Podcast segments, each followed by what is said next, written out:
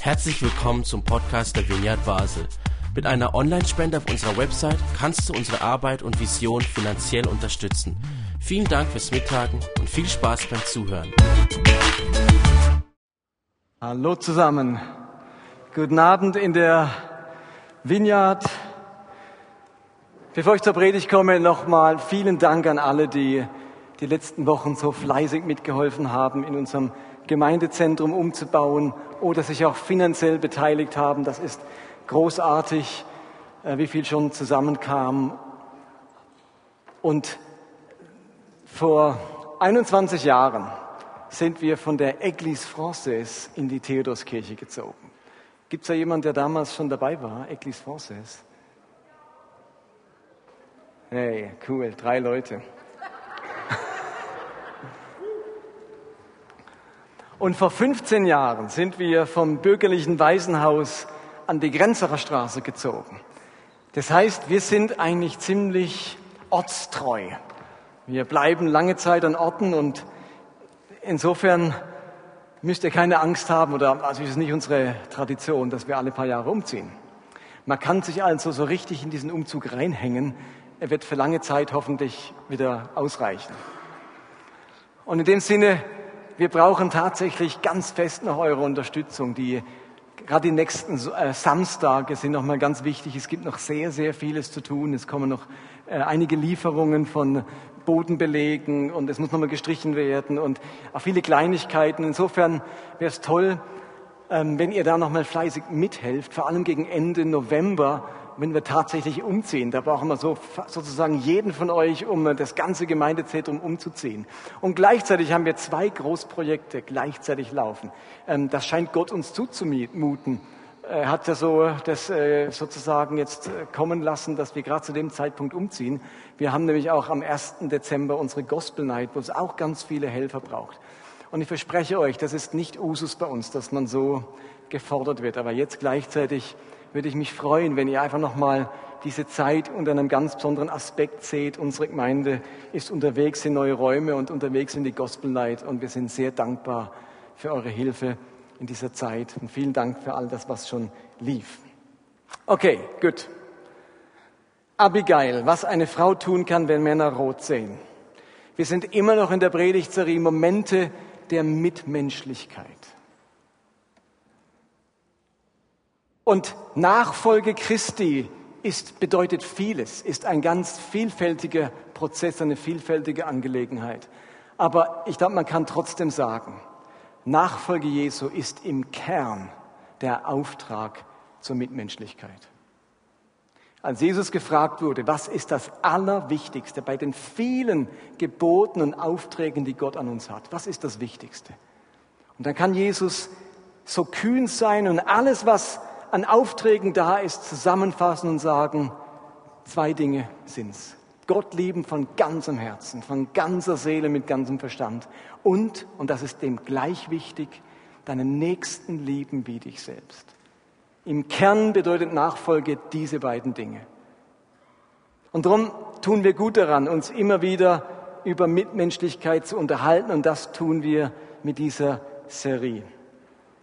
Im Konfliktfall bleibt Mitmenschlichkeit ganz schnell auf der Strecke. Das haben wir wahrscheinlich alle schon erlebt. Letzte Woche bin ich, ich habe es ehrlich gesagt nicht gecheckt, warum, aber scheinbar hat sich jemand von der Art, wie ich mit meinem Roller überholt habe oder wo ich mich eingeordnet habe, äh, gestört, als ich vom Bahnhof nach Hause fuhr. Und dort hat man, wieder habe ich erlebt, wenn ein Mann rot sieht, was dann abläuft, wenn das Testosteron hochgeht. Und er hat die Scheibe runtergekurbelt äh, mir den Vogel gezeigt, aus der Scheibe geschrien. Ich wusste eigentlich gar nicht, was ich falsch gemacht habe. Wahrscheinlich war es irgendwas. Aber es ist ja interessant, wie dann ähm, vor allem Autofahrer äh, ihre, ihr Adrenalin und Testosteron nicht zügeln können und äh, Schimpfteraden über einen ergehen. Also in so Momenten, wenn man immer die Vorfahrt nimmt oder sich irgendwie falsch verhält, ist bei einen, einigen mit der Mitmenschlichkeit dann vorbei. Oder wenn ich mich zurückerinnere, als unser Benaja in der Pubertät war, da hatte ich mal eine richtig heftige Auseinandersetzung mit ihm. Ich weiß ehrlich gesagt überhaupt nicht mehr, um was es ging. Aber dieser Streit ist so eskaliert, auch auf meiner Seite, dass Benaja tief verletzt und wutentbrannt davon geraten, gerannt ist, aus dem Haus raus die Tür geschlagen hat. Da waren zwei Männer, die rot gesehen haben. Da ist viel Unmenschlichkeit im Spiel. Und ich weiß, bis heute ist mir das bewusst, unserer Ehe hat das einen Knacks gegeben. Was meine Frau da erlebt hat, auch was mich anbetrifft und wie ich rot sah und einen Streit eskalieren ließ, hat auch sie so verletzt, dass es unserer Ehe einen Knacks gegeben hat.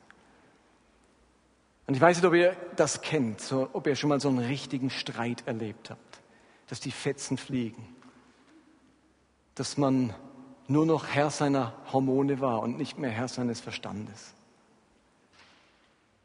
In der Geschichte heute sehen auch zwei Männer rot. Und eine Frau schafft es am Schluss, mindestens einen der beiden Männer so zu lenken, dass es wieder menschlich wird und aufhört, unmenschlich zu sein. In 1 Samuel 25 finden wir die Geschichte, die menschlich und mitmenschlich zugleich ist. Sehr, sehr menschlich, da menschelt es, aber sie ist auch mitmenschlich. David, noch nicht König, befindet sich auf der Flucht vor dem aktuellen König Saul. Saul sieht in David, in David eine Bedrohung für sein Königtum, für sein Königreich. Und unter großen Strapazen gelingt es David immer wieder, Saul und seinen Männern im letzten Moment zu entkommen. Und am Anfang flieht David einsam und alleine und im Laufe der Monate und Jahre schließen sich ihm 400 und später dann 600 Männer an, die nicht gerade zur feinen Gesellschaft gehört haben. Wir lesen in 1 Samuel 22, bald scharten sich noch andere um ihn. Menschen, die sich in einer ausweglosen Lage befanden, die Schulden hatten oder verbittert waren. Schließlich waren es eine Gruppe von etwa 400 Mann und David war ihr Anführer. Und eines Tages kommt David immer noch auf der Flucht vor Saul mit seinen Leuten in die Gegend von Karmel, in die Nähe der Stadt Maon. Und dort eignet, ereignet sich nun eine Begegnung mit einem Mann. Und zwar mit einem Herrn Nabal. Der Nabal war ein Bauer, der da in Maon lebte und dessen Vieh, dessen Herde in Karmel weidete. War ein Großgrundbesitzer, wahrscheinlich sehr vermögend. Der hat es gar nicht nötig gehabt, selber bei seinen Herden zu sitzen. Der hat Mitarbeiter gehabt, Angestellte gehabt, die sich um seine Herden im Nachbardorf gekümmert haben. Und in Karmel, wo die Herden waren, hat David mit seinen 400 Mann gelagert. Das war ein Gebiet, das oft von Philistern überfallen wurde. Die Bauern dort mussten immer in Angst leben, dass die Philister kommen und kurz vor der Ernte die ganze Ernte rauben oder die, das Vieh stehlen und dann konnten sie wieder bei Null anfangen. Nabal hatte große Weideflächen, seine Hirten kümmerten sich um das Vieh, er selbst war nicht anwesend und David sorgte nun aufgrund seiner persönlichen Mitmenschlichkeit für zweierlei. David war ein Mensch, der immer wieder von Mitmenschlichkeit geprägt war. Erinnert euch, ich habe schon mal gepredigt über den Ish-Boshet, diesen, äh, den nee, Mephi-Boshet hieß er, äh, diesen behinderten äh, Sohn von Jonathan, um den er sich gekümmert hat. David hat eine ganz stark mitmenschliche Seite. Und er macht jetzt zweierlei mit den Herden Nabals. Er, sah, er hält seine eigenen Leute davon ab, sich an Nabals Vieh in irgendeiner Weise zu vergreifen obwohl 400 Mann ziemlich Hunger haben und ziemlich etwas verdrücken können. Wenn David nicht gewesen wäre, hätten diese rauen Bursche um ihn herum sicherlich diese Herden ziemlich dezimiert. Und David sagt, das machen wir nicht, das gehört uns nicht, wir sind anständig, wir rauben nicht einfach Vieh. Zum anderen hat sich David mit seinen Männern wie eine Mauer um diese Herde gestellt und sie geschützt vor den Übergriffen der angrenzenden Philister, die eben immer wieder Israel überfallen haben. Und dort lagert er, das war ein Grenzort, da war er einigermaßen in Sicherheit, da war Saul nicht und er hat es wahrscheinlich auch nicht mitbekommen, dass er dort ist. Und nun feiert Nabal ein großes Fest. Es ist nämlich Schafschur. Alle Schafe werden geschoren, er hat viel Wolle, das heißt viel, das er verkaufen kann oder umsetzen kann, viel Einnahmen, viel Gewinn. Und da veranstaltet er ein großes Fest. David nimmt das als Gelegenheit, Nabal um Nahrungsmittel für sich und seine Männer zu bitten. Also er macht das ganz anständig, er holt sich nicht einfach was, er bittet Nabal durch ein großes Fest, du hast gerade viel geschlachtet, alle sind fröhlich, wäre es möglich, an so einem fröhlichen Tag, wo sich sein Wohlstand auch durch Davids Hilfe letztlich vergrößert hat, weil er auf seine Herden aufgepasst hat, wäre es möglich, uns was abzugeben. Und nun, ich lese euch mal vor, was David da sagt. Er sagt, ich wünsche dir und deiner Familie alles Gute. Mögest du mit deinem ganzen Besitz immer Glück und Erfolg haben.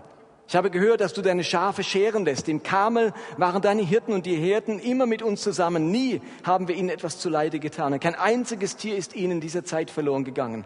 Frag deine Leute, sie werden es dir bestätigen. Heute ist für dich ein Festtag, darum bitte ich dich. Empfange meine Leute freundlich. Sie und ich, sie sind deine ergebenen Diener. Bitte gib ihnen an Lebensmitteln mit, was du entbehren kannst. Das war seine höfliche Anfrage. Nun erlebt David eine große Unverschämtheit, eine große Respektlosigkeit. Seine Boten, die er zu Nabal gesandt hat, werden von ihm aufs übelste beleidigt und angeschrien. Nabal sagt, was ist das für einer, dieser David, der Sohn von Isai? Heutzutage gibt es haufenweise solche davongelaufenen Sklaven. Und da sollte ich essen und trinken und sogar das Fleisch meiner Schafe, die ich für die Schere geschlachtet habe, solchen dahergelaufenen Landstreichern geben. Ich weiß ja nicht mal, woher sie kommen. Also er bezeichnet David als davongelaufenen Sklaven, seine Boten als davongelaufene Landstreicher. Da könnte ja jeder kommen. Wer bin ich? Was kümmert mich euer Hunger? Ich habe euch nicht um Hilfe gebeten mit meiner Herde. Da ist keinerlei Dankbarkeit, keinerlei Anerkennung, kein Goodwill von Seiten Nabals, keinerlei Großzügigkeit. David begegnet einem bornierten Geizhals, der nur an seinen Vorteil denkt. Und die Frage ist, wer von euch kennt so eine Situation?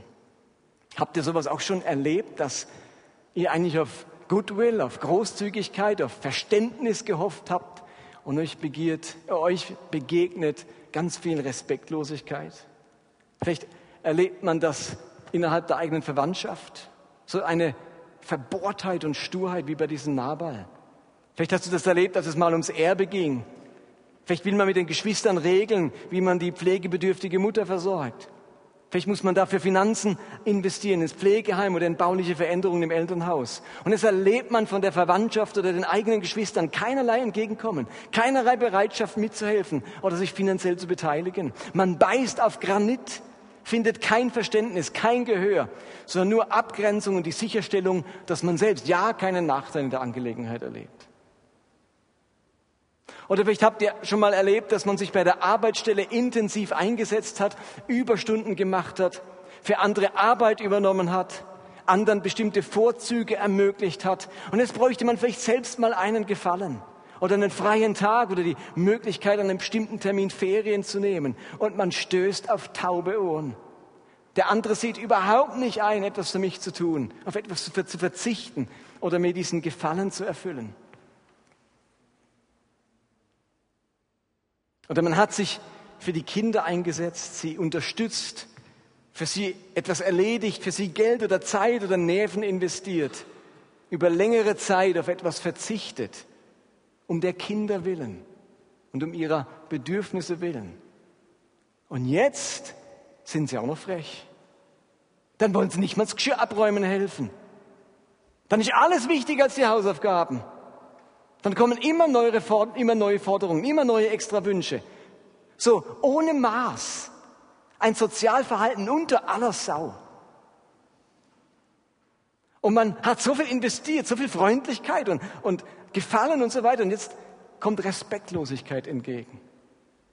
Was macht das mit uns? Was macht das mit uns, wenn wir eigentlich auf positive Reaktionen gehofft haben, auf Großzügigkeit, auf Verständnis und so weiter? Und jetzt erleben wir Rücksichtslosigkeit, Respektlosigkeit oder Frechheit. Welche Emotionen bringt das hervor? Was geht in meiner Seele ab, wenn ich Niederträchtigkeit oder Unverschämtheit oder Sturheit oder Respektlosigkeit begegne?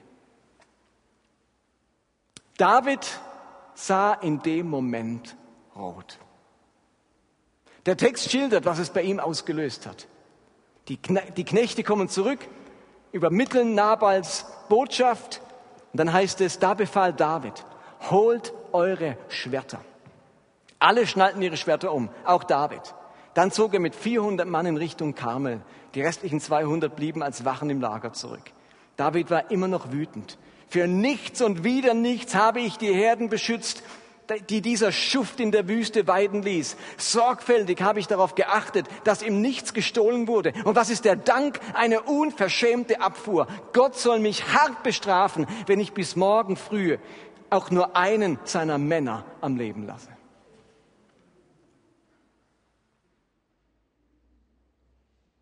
Der Zorn Davids wird im Hebräischen auch an seiner Wortwahl deutlich, was hier in der Übersetzung nicht so herauskommt. David ist so wütend, dass er anstatt Nabald und seiner Sippe nur noch von Wandpissern redet. Wörtlich heißt in Vers 22, Gott soll mich strafen, wenn er von all seinen Leuten morgen früh noch einen hat, der an die Wand pinkelt. Also gemeint ist, dass David Nabal und alle Männer, die zu seinem Haus gehören, umbringen kann. Wandpinkler ist das abfällige Wort für Männer und Bodenpinkler für Frauen. ist einfach so.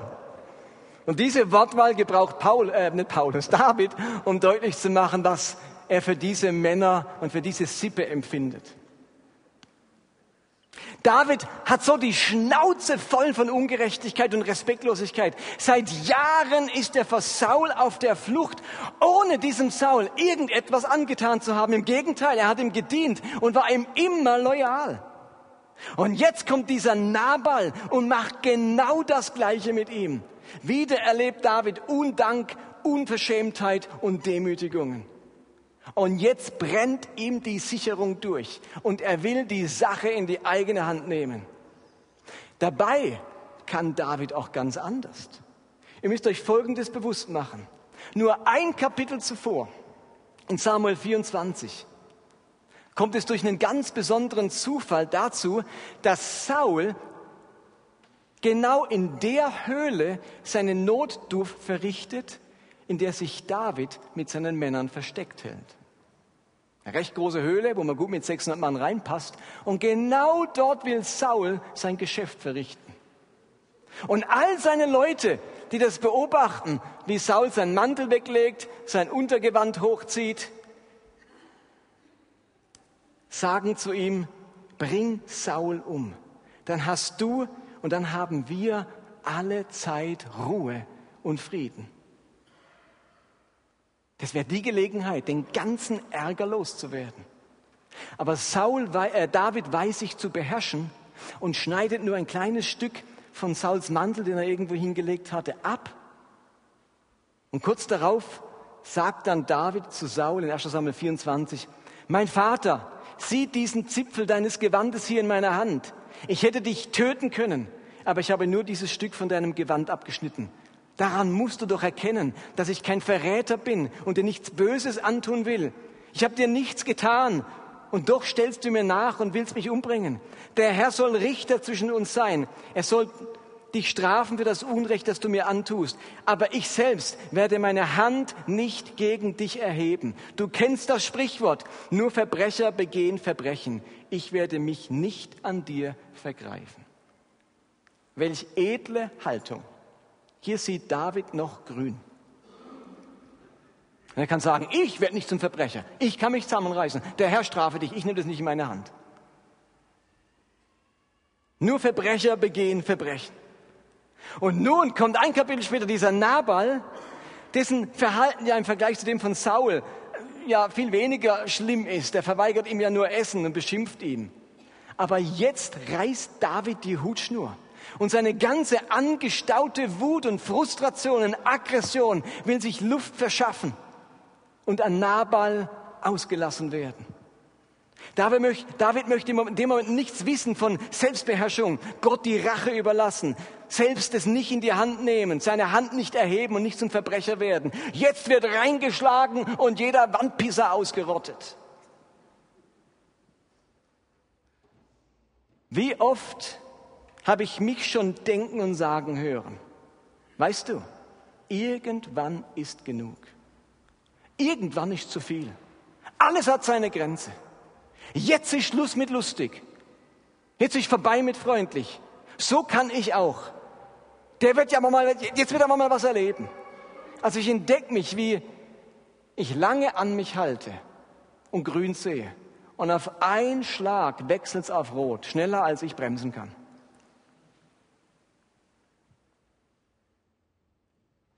Wir stehen also unmittelbar vor dem Showdown. Wir müssen mit einem großen Blutvergießen rechnen. David und seine Leute sind erfahrene Krieger und werden mühelos alles Männliche im Hause Nabals ausrotten. Und jetzt hat ja David noch geschworen, Gott soll mich strafen, wenn ich nicht alle Wandpisser bis morgen früh umgebracht habe, sagt, sagt er. Wir befinden uns also auf dem Highway to Hell, auf, direkt, auf direktem Weg zu einem Massaker mitten hinein in die Demonstration großer Unmenschlichkeit.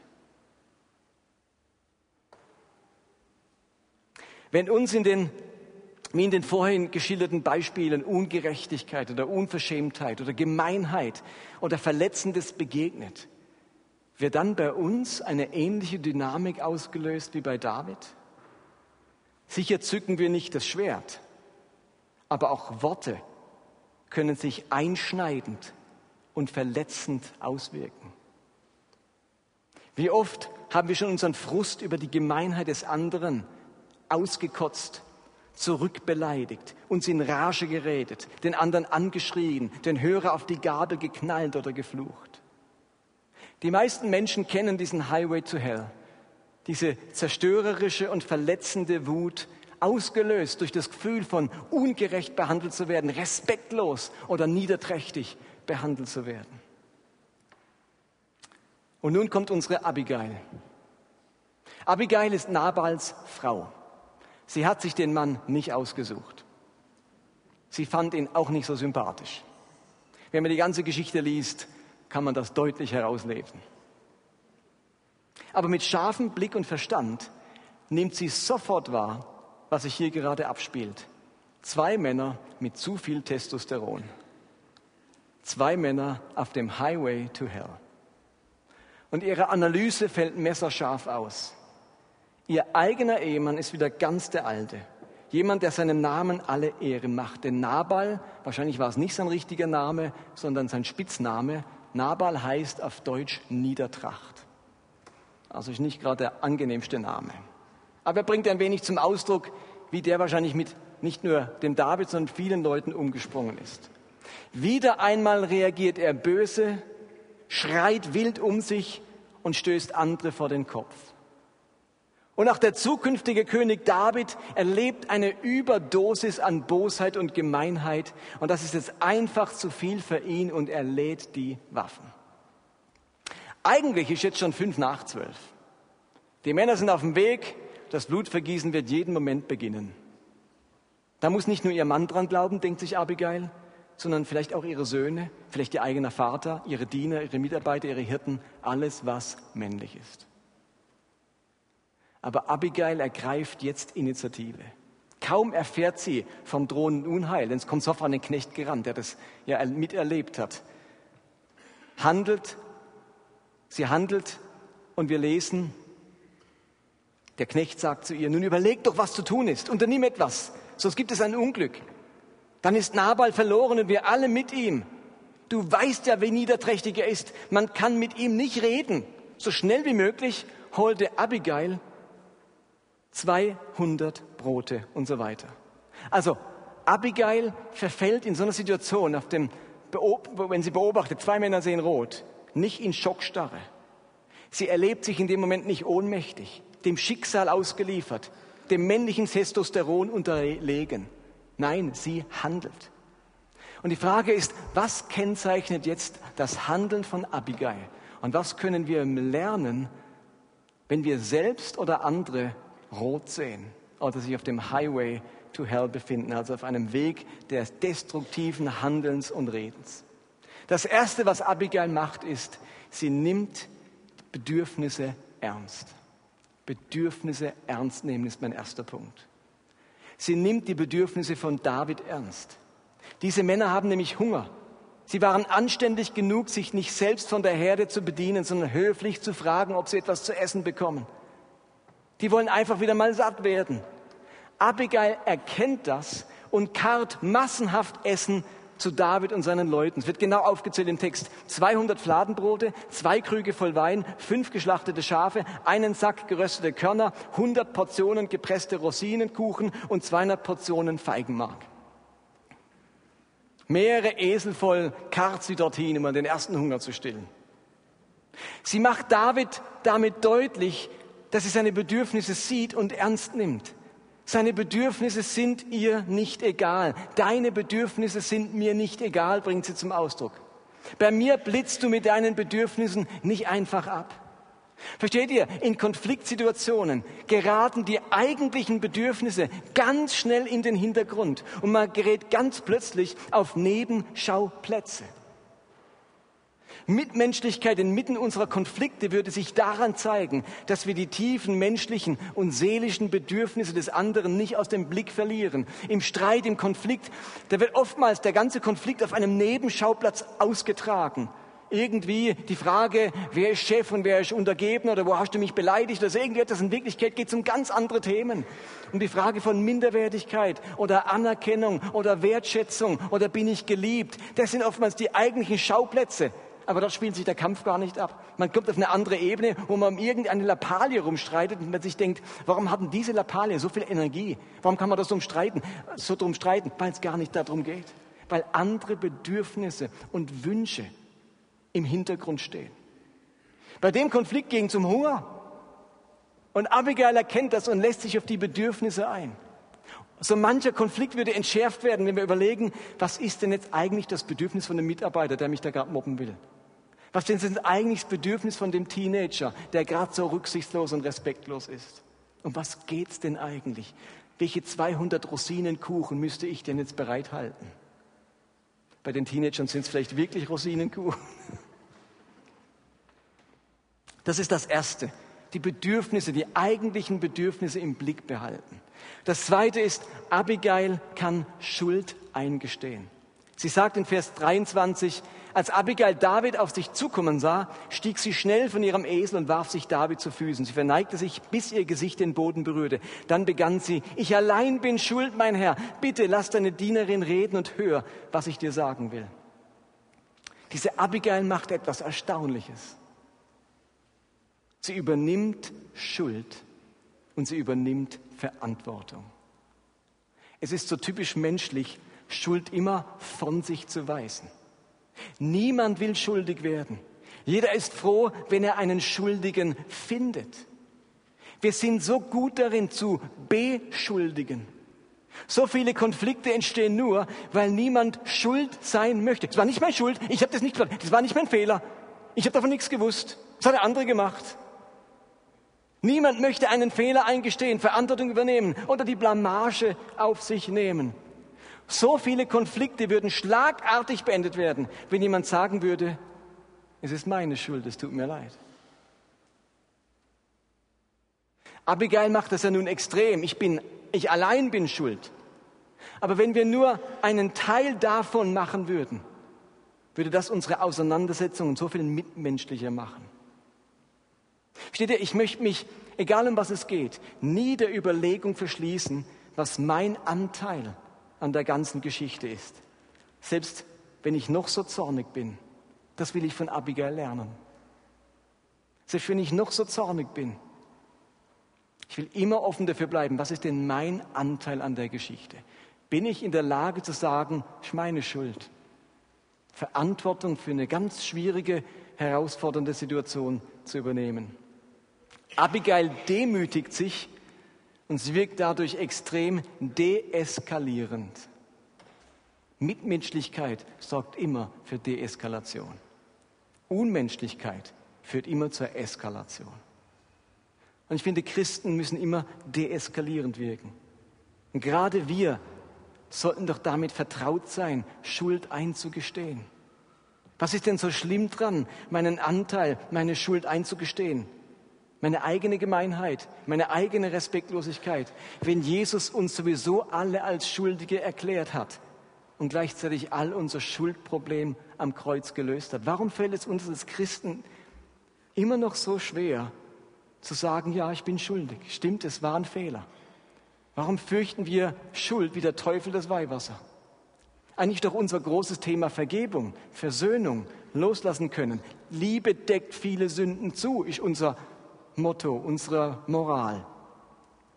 Und doch haben wir, finde ich, bei uns als Christen oft Schuld so hoch stilisiert. Sünde ist so ein zentraler Begriff in unserer Welt, dass es scheinbar das Wichtigste ist, nicht zu sündigen und in dem Atemzug auch nicht schuldig zu werden, auch an niemandem anderen schuldig zu werden. Okay, und das Dritte, was Abigail macht und das Letzte, sie fokussiert David auf das Positive. Sie hilft David, sich wieder auf das Positive und seine tiefen Werte zu fokussieren. Sie sagt, doch so wahr der Herr lebt und du lebendig vor mir stehst, der Herr selbst hat dich aufgehalten. Er will nicht zulassen, dass du dich rächst und so zum Mörder wirst. Wenn der Herr alle seine Versprechen erfüllt und dich zum König über Israel macht, dann sollst du nichts bereuen müssen. Du wirst ein reines Gewissen haben, weil du dich nicht gerecht hast und nicht zum Mörder geworden bist. Was für kraftvolle Worte. Abigail macht David auf die Konsequenzen seines Handelns aufmerksam. Sie macht ihm deutlich, diese Art Mensch, zu dem du gerade mutierst, wenn du rot siehst, diese Art Mensch möchtest du doch gar nicht sein. Du bist gerade dabei, alles, was dir wertvoll und heilig ist, den Kern deiner Mitmenschlichkeit auf dem Altar deiner Verärgerung und deiner Wut zu opfern. Sie sagt wunderbar zu ihm, wenn du mal König bist, dann sollst du nichts bereuen. Dann sollst du nichts bereuen müssen. Ihr Lieben, wer Mitmenschlichkeit, den Nächsten lieben wie sich selbst, zu seinem tiefsten Wert erklärt, der hat am Ende nichts zu bereuen. So wie du dich in diesem verwandtschaftlichen Streit um das Erbe verhalten hast, hattest du danach etwas zu bereuen? So wie du mit diesem Mann in der Hotline oder mit dieser Dame auf dem Amt umgesprungen bist, hattest du danach etwas zu bereuen? Das, ich, das, was sich deine Kinder anzuhören hatten nach ihrem unverschämten Verhalten, hattest du danach etwas zu bereuen? Abigail steht dafür, dass wir immer wieder überlegen müssen, ob wir diese Art von Mensch sein möchten, zu der uns unser Testosteron oder bei den Frauen ihr Adrenalin oder unsere Wut oder unser Zorn gerade machen möchte. Habt ihr das verstanden? Möchte ich der Mensch sein, zu der mich mein Testosteron oder mein Zorn oder meine Wut gerade machen möchten? Wenn ich das jetzt durchziehe, habe ich hinterher was zu bereuen? Wahrscheinlich ja. Aber was Abigail macht, das hat ganz viel mit emotionaler Intelligenz zu tun. Die erinnert David an das, was er eigentlich sein möchte, an das, wofür er eigentlich steht, an den Menschen, den er eigentlich sein möchte. Und so hält sie am Ende David davon ab, sich zu rächen. Das Ende der Geschichte ist nämlich so, dass David innehält, sich beruhigen kann, sich beruhigen lässt und davon ab sich abwendet, Nabal und seine Familie umzubringen. Mit Nabal hat es nicht so gut geendet. Seine Niedertracht hat ihm am Schluss zu einem Herzinfarkt geführt. Seine Wut hat ihn das Leben gekostet. Er ist kurz darauf gestorben. Was macht David? Er sagt sich, so eine Frau darf man sich nicht entgehen lassen. Die ist klug. Die Frau kann was, was ich selbst nicht kann. Und er heiratet sie. Happy End. Zumindest für Abigail und David. Eine kleine Geschichte der Mitmenschlichkeit. Eine kluge Frau lehrt uns drei Dinge. Nämlich, wenn der Friede zu zerbrechen droht und der Streit entflammt, dann hab trotzdem die Bedürfnisse deines Gegenübers im Blick und komm ihm in seinen Bedürfnissen entgegen. Egal ob das ganz praktische oder auch innere seelische Bedürfnisse wie dem Wunsch nach Wertschätzung, Anerkennung, Respekt, Integration oder dergleichen ist. Das zweite, sei bereit, Schuld einzugestehen, selbst wenn die Schuld des anderen größer ist und deeskaliere dadurch die Situation. Und drittens, Bleibe der Mensch, der du tief im Innern sein möchtest, damit du am Ende nicht immer wieder bereuen musst, was du getan oder gesagt hast. Amen. Lasst uns aufstehen.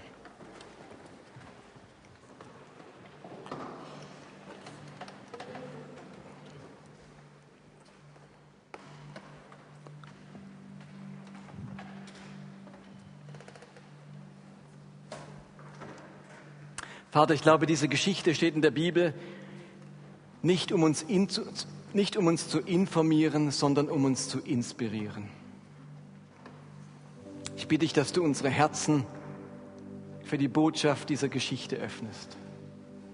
Komm, Heiliger Geist. Komm, Heiliger Geist.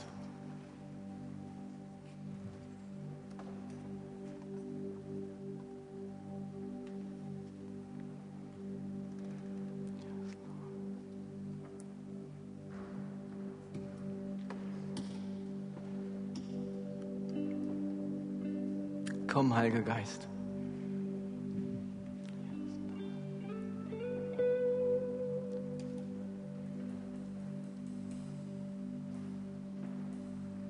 Ich möchte euch gerne noch fragen, weißt du, welcher Mensch du sein möchtest? Bin ich mir bewusst, welches innere Leitbild mich prägen soll? Welches Maß an Barmherzigkeit und Geduld und Verständnis und Liebe ich mir für mich wünsche. Ich habe so ein Bild in mir von dem Menschen, wo ich merke, in das will Gott mich hineinwachsen lassen. Und für mich ist wichtig, dass ich dieses Bild immer wieder vor Augen habe. Und ich merke aber auch, dass es zu viele Momente in meinem Leben gibt, wo ich hinterher etwas zu bereuen habe wo dieser Mensch nicht zum Zug kam. Wenn meine Tochter nachts zum vierten Mal mich aufweckt und ich dann um 4.50 Uhr nicht mehr einschlafe und um 6 Uhr aufstehen muss und um 8 Uhr beim Arbeitsansatz in der Gemeinde zu stehen, dann kann meine Tochter nachts um 4.50 Uhr ein Donnerwetter erleben. Und wisst ihr was? Nicht, weil meine Tochter nicht die war, die sie sein sollte sondern ich nicht der war, der ich sein wollte. Und ich will mich immer wieder Gott und seinem Geist aussetzen, damit er mich führen und prägen kann, mich von Schuld überführen kann, mir Mut machen kann für den nächsten Schritt in meinem Leben. Ich will nicht dauernd bereuen müssen. Aber wieder mit bereuen meine ich nicht so vor Gott bereuen und beichten, sondern Menschen gegenüber etwas zu bereuen, weil ich sie verletzt habe, weil sie meine Liebe hätten spüren sollen und haben meine Wut gespürt, meine Wertschätzung und haben meine Konkurrenz gespürt oder was auch immer. Ob in der Familie, in der Arbeitsstelle, in der Nachbarschaft, wo auch immer. Und wenn, weiß nicht, was du jetzt empfindest, wenn, wenn du einen Eindruck hast, dass du Gott bitten willst, Gott, mach mich zu dem Menschen, von dem du gern hättest, dass ich er bin, wo ich gern sein möchte, ein Mensch, der nicht dauernd was zu bereuen hat, dann, dann hilf mir heute Abend, einen nächsten mutigen Schritt zu gehen. Und dort, wo es immer noch vorhanden ist, den Zorn loszulassen, die Wut loszulassen, das Testosteron abklingen zu lassen. Aber wenn es dir so geht, dann lade ich dich ein, dass wir miteinander beten. Und wir singen dann ein paar ruhigere Songs. Und man kann sehr gerne zum Gebetsteam gehen oder hier nach vorne kommen. Ich bete auch gern für Leute als ähm, mitgefangen, mitgehangen sozusagen.